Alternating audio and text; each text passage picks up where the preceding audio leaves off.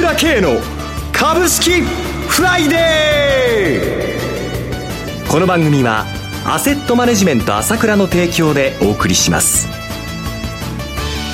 皆さんおはようございます。進行役の浜田節子です。朝倉慶の株式フライデー、今日も株式投資をする上で重要となる注目ポイントを取り上げてまいります。パーソナリティはアセットマネジメント朝倉代表取締役で経済アナリストの朝倉慶さんです。朝倉さんおはようございます。おはようございます。よろしくお願いいたします。今週はマーケット大きく動いてますが、どうご覧になってますか？そうですね、はい、まあ昨日すごいことになりましたよね。サプライズでしたね。感激すべきっていうところでしょうか。まあ日本の市場は非常に堅調ということでしたけどもね、アメリカに比べると、えーはい、しかしながらアメリカ株もね、昨日あたりナスダック ななパーセント 上がるということで、すごい上げだなという感じがしましたよね。じゅうがつの シーピーアイ の市場予想下振れで一気に来ましたね。やっぱりこう心理がものすごく、投資家の心理が揺れてるので、はい、まあ一番嬉しいニュースですよね、うん、まあ要するにインフレが問題だったわけだから、はい、まあ、インフレ率が低下したっていうことはそれいけって感じになるのと、まあそれから逆にこう売りが溜まってますので、はい、それがまあこれは大変だっていうのを買い戻しっていうのがまあパニック的に出るということもあるんでしょうけれども、はい、まあこの大幅高、あ、まあ特にナスダックが ななパーセント 上げたんだけども、ニューヨークダウもせんにひゃくドルですけども、はい、まあなぜかいつもこの日本の エスキュー にこれが起こるんですよね。そうですね、今日はオプション エスキュー 算出日ですもんね。そうなんで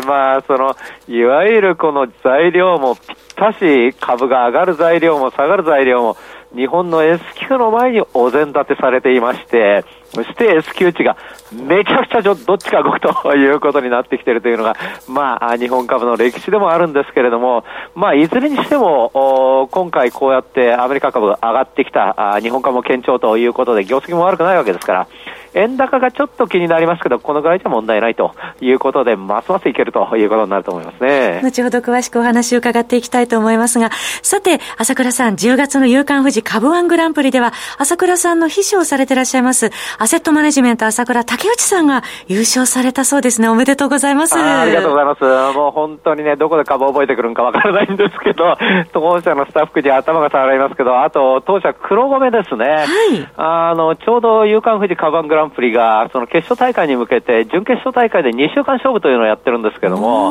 まあこれでも黒米が現在またトップになっているということで、まあ強いなと。あ、にいですか。あ、まあ、あの、に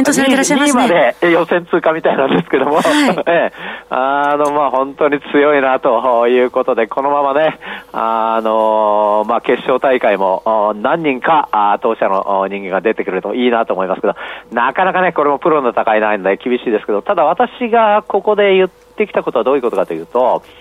やっぱりこう相場がこれだけあのいっかげつで ひゃくパーセント 倍になっちゃうのを見つけてくるっていうのは、ええ、これ相場良くなってるんですよ、うん、このこの辺のところをね、あの本当にあの感じ取ってもらいたいなということを言ってきましたけど、現地にそういう流れですよね、はいはい、年末に向けてアセットマネジメント朝倉の皆さんのご活躍からますます目が離せなくなっておりますが、さらに朝倉さん、来週は大人気の朝倉セミナー開催、年内最後の開催となりますが、どのようなお話をされますルカ、少しだけ教えてください。そうですね、これも非常に重要な局面なので、はい、まあその今インフレ率が下がってきましたけども、ね、逆に日本がインフレになっていくっていう流れはもう止められなくなってくると思うので、ね、まあその辺のとこもお話ししたいです。あと中国の問題がありますね今回は、はい、えー、あの今今年まだおとなしくしてゼロコロナうんぬんっていう話になってるけど、ここがやっぱりやっぱり次元爆弾みたいになる可能性があるので、はい、えー、この話もしてみたいですし、まあ欧州アメリカとやっぱり今インフレ率は下がってるようでもまだ ななパーセント 超え、欧州は じゅっパーセント 超えですからね、高いですもんね、簡単にはいかない経済というのがありますので、まあその辺のところを含めて網羅的にまあ重要なことをしっかり話していきたいと思いますね、えー、それからもちろん当社こうやってあの銘柄バンと当ててるわけですけども、あの銘柄マスターの長谷川真一、西野タンス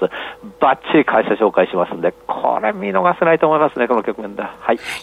お申し込みまだの方はぜひお早めにお申し込みください。朝倉オンラインセミナーの開催は来週じゅういちがつじゅうくにち土曜日午後いちじさんじゅっぷんから午後ごじまでです。こちらはオンラインセミナーのみの受付となります。参加料金は税込み いちまんさんぜんえん、原則クレジットカード決済のみとなります。クレジットカードをお持ちでない方でセミナー参加をご希望の方は エーエスケーワン のフリーダイヤル ゼロいちにゼロ にーにーにーよんろくよん ゼロいちにゼロ にーにーにーよんろくよん までお電話ください。なおこちらのセミナーでは取扱い商品の勧誘を行う場合がございます。また今後の新型コロナウイルス流行の状況によってはセミナーが実施できない場合がありますのでご了承ください。 シーエム を挟んで朝倉さんにこの後詳しくお話を伺います。鋭い分析力で注目、経済予測のプロ朝倉慶。日々のマーケット情勢や株式情報、個別銘柄の解説を朝倉本人とスタッフが平日じゅうろくじ、メールで約じゅっぷんの動画を無料で配信中。株の判断に迷ったら朝倉慶。詳しくはアセットマネジメント朝倉のウェブサイトへ。本日の市況解説無料メールマガジンにご登録ください。アセットマネジメント朝倉は証券取引、金銭、有価証券の予託、貸付行為は行っておりません。また情報提供する金融商品の取引では相場変動などにより損失を生じる恐れがあります。取引説明書、契約締結前交付書面などを十分にお読みいただき、ご理解の上お取引ください。金融商品仲介業者登録関東財務局長金中第ろっぴゃくごご。さて朝倉さん、前の週末にはアメリカの エフオーエムシー 雇用統計、そして週明けからアメリカ中間選挙、そして昨日の シーピーアイ と、えー、大きな発表が終えて、これからどう相場を見ていったらいいのかヒントを教えてください。そうですよね、まあ、これだけ乱高下するとびっくりしちゃうと思うんですけれども、はい、まあ、この直近をまず振り返ってみると非常にやっぱり心理の触れっていうのがあったと思うんですよね、はい、確かに先週末雇用統計が予想よりいいっていうことで、えー、これは大変だということになっちゃったと思うんですけれども、はい、それでも注目は何かというと、先週末あれだけ雇用統計あの予想よりもにじゅうまんにんがにじゅうろくまんにんになったんだけども、はい、上がったじゃないですか、株が。そうですね、上昇しましたね、えー、この辺がやっぱり強さをやっぱり示しているわけですよね。サインだったんですね。そうですね、その辺がやっぱり相場の強さやっぱり示してたんだけれども、はい、まあ、その後この中間選挙もあり、はい、まあ、あ共和党がいいと思ったら結局何が何だか分かりませんよと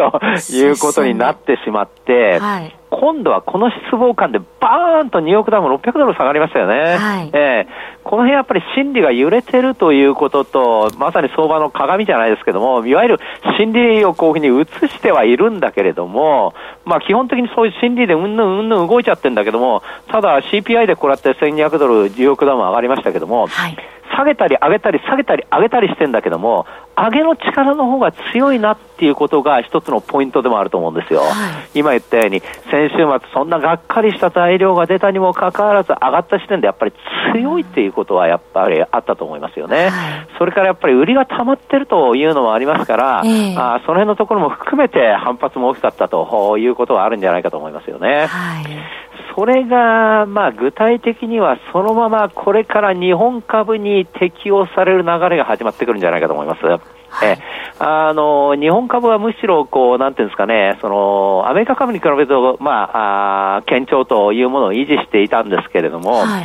相変わらずやっぱりどちらかというと弱気の人の方が多いわけじゃないですか、懐疑的に見てる人の方が多いわけじゃないですか、はい、あだからまあはっきりしないと何かあるとまたすぐ先物で売られちゃうというところもあるんですけれども、はい、まあ、信用残なんか見てもほとんど先週の信用残見てもにひゃくごじゅうおくぐらいしか増えてないので、はい、過熱感ないんですよ。で先ほどの繰り返しになりますけども、えー、有観フジカバングランプリで当社スタッフが活躍してますけれども、えー、そこも私よくいいんですけど、やっぱりそのプロが出てきて、まあその上昇率が ひゃくパーセント で優勝 ひゃくパーセント 以上の優勝優勝っていうのが出てくる時がやっぱりこう続いたりするんですけれども、 ひゃくパーセント っていうのはいっかげつの倍ですからね、えー、そういう銘柄がやっぱり次から次へと出てくる試合っていうのはやっぱり強いんですよ、うん、基本的に、はい、やっぱりそれが先ほど言ったように信用残がさほど増えてないのにそういう状況が出てきてるということ自体が、えー、やっぱり何かしら相場の、あの、停留にですね、うんぱり押し上げる力というのが働いてるなというところを見るべきだと思うんですよね。銘柄物色も活発に動いてると。そうなんですよね、うん、でしかもその考えてみればものすごく安いわけですよ、はい、日本の株っていうのは ピーアール で見ても ピービーアール で見てもあの配当利回りで見ても何で見ても安いっていうのはこれ誰でもやってることだけども、はい、えー、それがやっぱりそれにもかかわらずこう今みたいに過熱感がなくてあんまり人気がないというわけですから、えーまあ、上がって当然なわけですよ、はっきり言えば、はい、ね、だからそういうところ、そういうところがまた今じわじわじわじわ出てきているなというところはあるんじゃないかと思いますよね、はい、で現実に今週も空売り比率が一時火曜日は さんじゅうはちてんさん ということで、えー、よんじゅっパーセント 割れになったんですけれども、はい、再びその後やっぱり43、43、よんじゅうよんポイント近くまで上がってきてるんですけれども、えー、まあやっぱり今日また空売り比率が 30%, あの さんじゅっパーセント 台に入ってしまうと思うんですよね、はい、でじわじわじわじわやはり日本の市場っていうのがやっぱりこう正常化って言いますかね、うん、今までそうやって空売りで売られすぎてる、それから弱気すぎてると、それから安すぎてるというのがまあその米国株だけの追い風というのもあるけれども、もともと安すぎるんだからということと、もう一つ日本もいよいよインフレに向かう方向なのでじわじわじわじわ基本的には上げていく流れなんだなということをやっぱりこの定流にですね、はい、えー、そういうものがあって上げていく流れなんだなというものを感じ取った方がいいんじゃないかなというふうに思います。ですから私いつも一貫して言ってることはですね、もうこれからインフレ時代になるんだよと、株に弱気な人はもう将来ないですよということを言ってるんですけれども、はい、そういう傾向というのがじわじわ出てくるというのがこれからじゃないかなというふうに思いますよね。はい、えー、そうすると、まあ、腰を据えて投資をしていける、そういう素地が整ったというようなところでしょうか。まあ、その前段階として、してもうこういわゆるこうなんていうんですかね、うん、小型株がランプじゃないですけど、はい、そういう、まあ、この花火じゃないんですけど、こうそういうのポンポンポンポン出てくるっていうのは相場の地合いがとか、まあ、上に押し出されるように相場が行こうとしているという流れが出てきてて、今こうなってるわけだけども、はい、でまたこういうふうにアメリカ株の上昇を受けて、まあ、あ今日まあにまんはっせんえん、えー奪還ということに多分なってくるんじゃないかと思いますけれども、はい、基本的にここで見ておくことっていうのは、年末までにさんまんえんを目指して今年の高値を目指していく流れに入ってきたなということを今の流れの中で感じて、しっかり投資しとかなきゃダメだというふうに思っておくべきだと思いますよ。はい、日経平均先物も大幅反発で始まっております、えー、そろそろお別れのお時間です。お話はアセットマネジメント朝倉代表取締役で経済アナリストの朝倉慶さんでした。朝倉さん、ありがとうございました。私、朝倉慶が代表を務めますアセットマネジメント朝倉では エスビーアイ 証券ウェルスナビの口座開設業務を行っています。私もホームページから口座開設をしていただくと、週にかい無料で銘柄情報を提供するサービスがあります。ぜひご利用ください。それでは今日は週末金曜へ頑張っていきましょう。